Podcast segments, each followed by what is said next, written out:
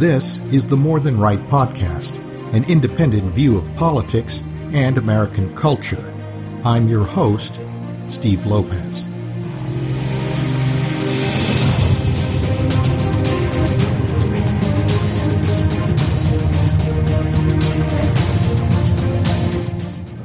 GOP Representative Liz Cheney symbolizes everything wrong with today's Republican Party. She's one of those Republicans upon whom the dominant progressive culture and media bestows strange new respect. The conservative journal The American Spectator defines such Republicans as, quote, a once reliable conservative who won liberal praise by adopting liberal policies. Of a sudden, an erstwhile Neanderthal would be treated in the Washington Post as someone who was no longer simplistic and shrill, but rather a figure who had grown and shown himself to be nuanced. In today's Post, we see the dynamic is still in play, except the party in question is said to be maturing. Unquote.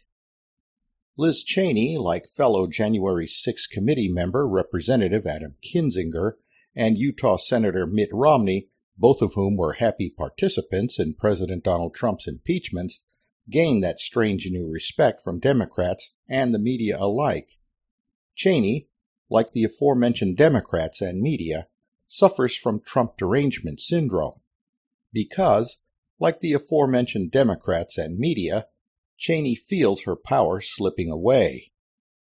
Trump's populist MAGA movement threatens to turn the normally passive GOP into a viable opposition party. Bipartisanship, a term that denotes Washington Republicans' naivete and tendency to get played, is not a word associated with the MAGA movement. And MAGA is changing the GOP. Back in November of 2021, Wyoming's Republican Central Committee distanced itself from Liz Cheney by officially declaring she was not a Republican. And on Tuesday, Wyoming's Republican voters seconded that motion by voting for Cheney's Trump endorsed primary challenger, Harriet Hageman. The Trump effect is destabilizing America's corrupt two party status quo. That is why President Joe Biden declared, quote, the MAGA movement crowd the most extreme political organization that's existed in recent American history, unquote. But as Senator Barry Goldwater said on accepting the Republican Party's nomination for president in 1964, quote, Extremism in the defense of liberty is no vice, and let me remind you that moderation in the pursuit of justice is no virtue. Unquote. The FBI's raid on President Trump's Florida home is proof the Democrat deep state is close to declaring Trump and the so called insurrectionists who comprise the MAGA movement as being in open rebellion against the state. According to Article 1, Section 9, Clause 2 of the U.S. Constitution, quote, the privilege of the writ of habeas corpus shall not be suspended unless in cases of rebellion or invasion the public safety may require it. Unquote. The writ of habeas corpus requires a government official to produce a jailed prisoner before a court to lay out the state's evidence against him. Many of the January 6 defendants have yet to receive habeas corpus hearings, a basic violation of an ancient right. That is, unless the writ of habeas corpus has been suspended. In fact, Attorney General Merrick Garland's Justice Department has not charged any J6 defendant with committing treason or performing acts of insurrection. Nearly all have been charged with misdemeanor trespass, vandalism, or disorderly conduct. So why are so many of them still languishing in prison cells nearly two years after the Capitol Hill riot? Are their unjust incarcerations a trial run? After all, they've received little attention from the mainstream or conservative media. Only a small cadre of supporters protest these open ended imprisonments outside the D.C. Department of Corrections, where these men and women rot. Among the protesters is Micki Witthoeft, mother of Ashli Babbitt, the unarmed U.S. Air Force veteran who was shot in the throat and killed by Capitol Hill police that day in January. Democrats and their stenographers in the media keep warning us about the rise of violent right wing extremism. And America's Gestapo, the FBI, tells the nation's lawmakers that it's the greatest terrorist threat facing the nation. But recently, GOP Representative Jim Jordan discovered evidence the FBI is helping the administration and media to propagate this false narrative. In a letter to FBI Director Christopher Wray, Representative Jordan informs him of interesting information provided to him by FBI whistleblowers.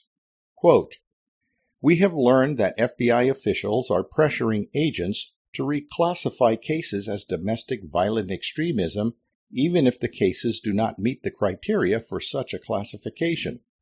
Agents are encouraged and incentivized to reclassify cases as DVE cases even though there is minimal circumstantial evidence to support the reclassification. New whistleblower disclosures made by multiple FBI employees from different field offices indicate that the Biden administration narrative may be misleading. Unquote. Clearly, the Biden administration and its Gestapo are gearing up for something big. This explains their need to manufacture a right wing crisis where there is none as when Democrats and the media try to convince us that the January 6 riot is the worst attack on the nation's capital since the Civil War and 9 11 put together. A so called crisis where the crimes charged are no more than misdemeanors, while they treat the accused like jihadist prisoners at Guantanamo Bay. Getting back to the just defeated Liz Cheney, her presence on the J6 committee is emblematic of the hate and fear afflicting many GOP lawmakers. The fear is that the compassionate conservative and moderate wings of the party are no longer relevant in the current crisis. After all, their existence has not prevented the disasters now afflicting the nation. Liz Cheney highlights the fact that many Republicans have aided Democrats in advancing their authoritarian agenda. Cheney's father, former Vice President Dick Cheney, served under GOP President George W. Bush, the man who signed the authoritarian Patriot Act of 2001 into law, a measure that allows the deep state to collect the digital communications of all Americans. The kind of domestic spying that culminated in the FBI's targeting of Trump's presidential campaign in 2016 and the FBI raid on his home more recently. And speaking of the raid, the Department of Homeland Security issued a memo claiming the FBI's invasion on Mar-a-Lago has inspired, quote, violent threats posted on social media against federal officials and facilities, including a threat to place a so-called dirty bomb in front of FBI headquarters and issuing general calls for civil war and armed rebellion, unquote. I suspect the deep state is making a case for the suspension of American civil liberties, like the writ of habeas corpus, in response to legitimate political opposition that it's prepared to redefine as armed rebellion. Armed rebellion is certainly brewing, but it's starting at the top echelons of our government and punching down at us. The MAGA populist right, on the other hand, is fighting back at the ballot box and Liz Cheney's defeat is the first in a long campaign, one where Donald Trump and MAGA march to Washington.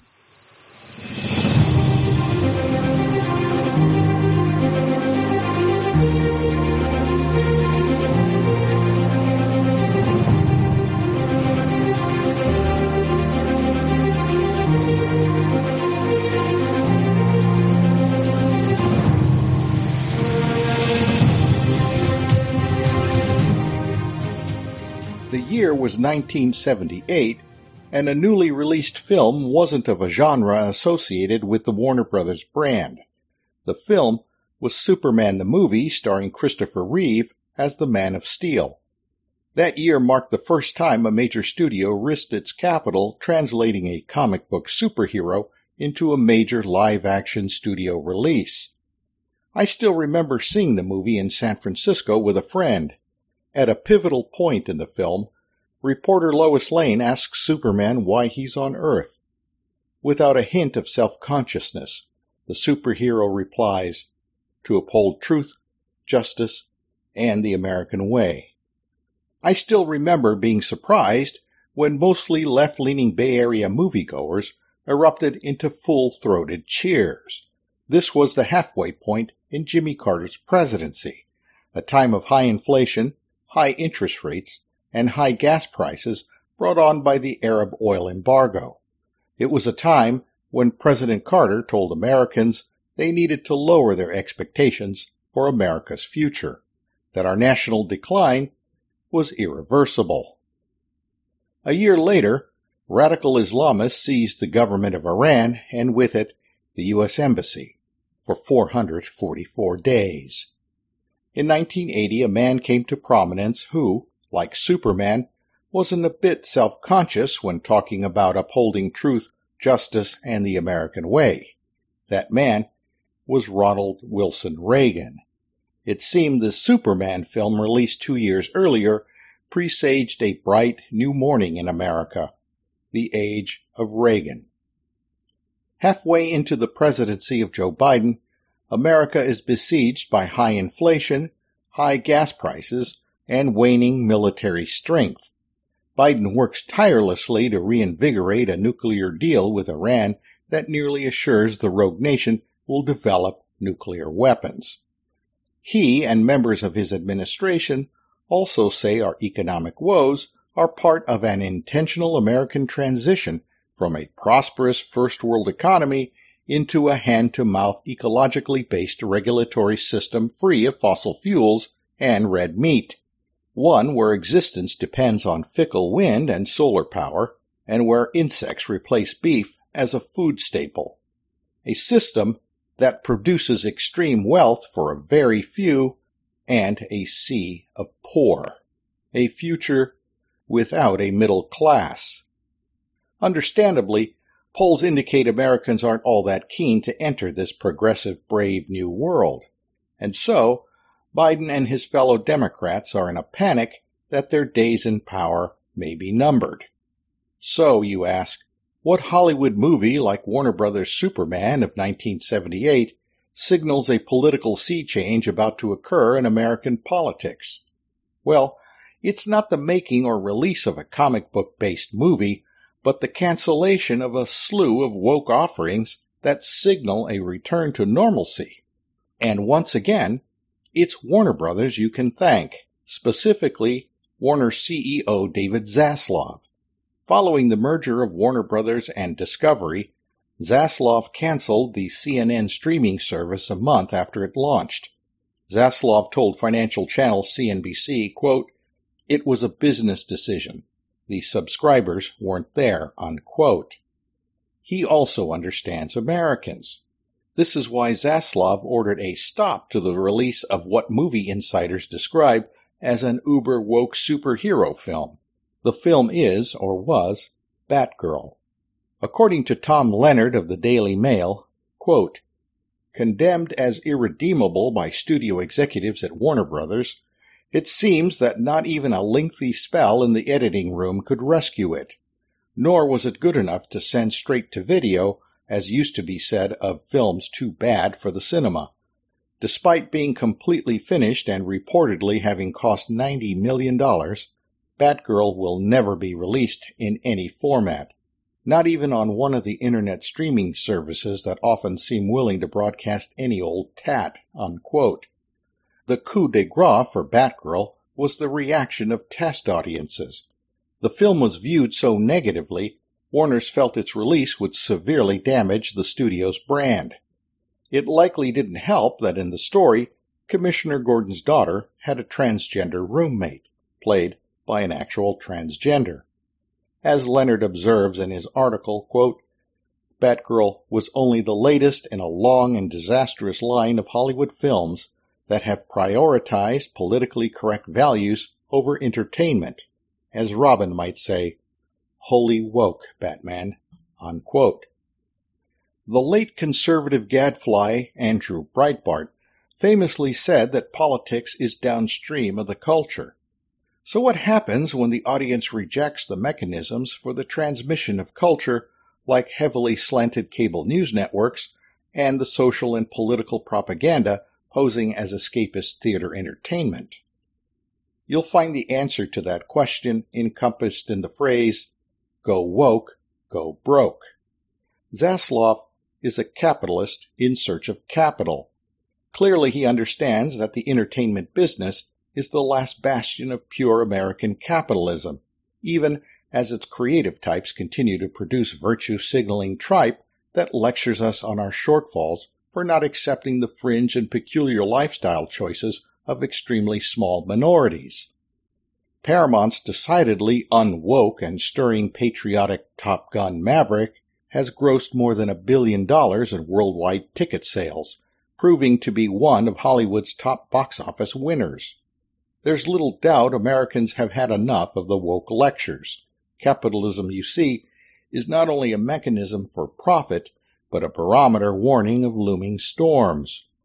No one voluntarily pays to enter a re-education camp despite the plush reclining seats, tasty popcorn, and bubbly soft drinks, or smiles as prices rise and wages fall. Americans cast their votes at the box office and at the ballot box, and history seems to show that box office trends usually precede those in politics. Thanks to the current public mood, it looks like the polluted flow of progressive culture and politics is certain to get a major draining upstream. That concludes this edition of the More Than Right podcast. Should you wish to leave a comment, you can reach us at morethanrightpodcast at gmail.com. And if you enjoyed the podcast, please give it a five star review on Apple iTunes. It will help promote the podcast and be much appreciated. Until next time, this is Steve Lopez.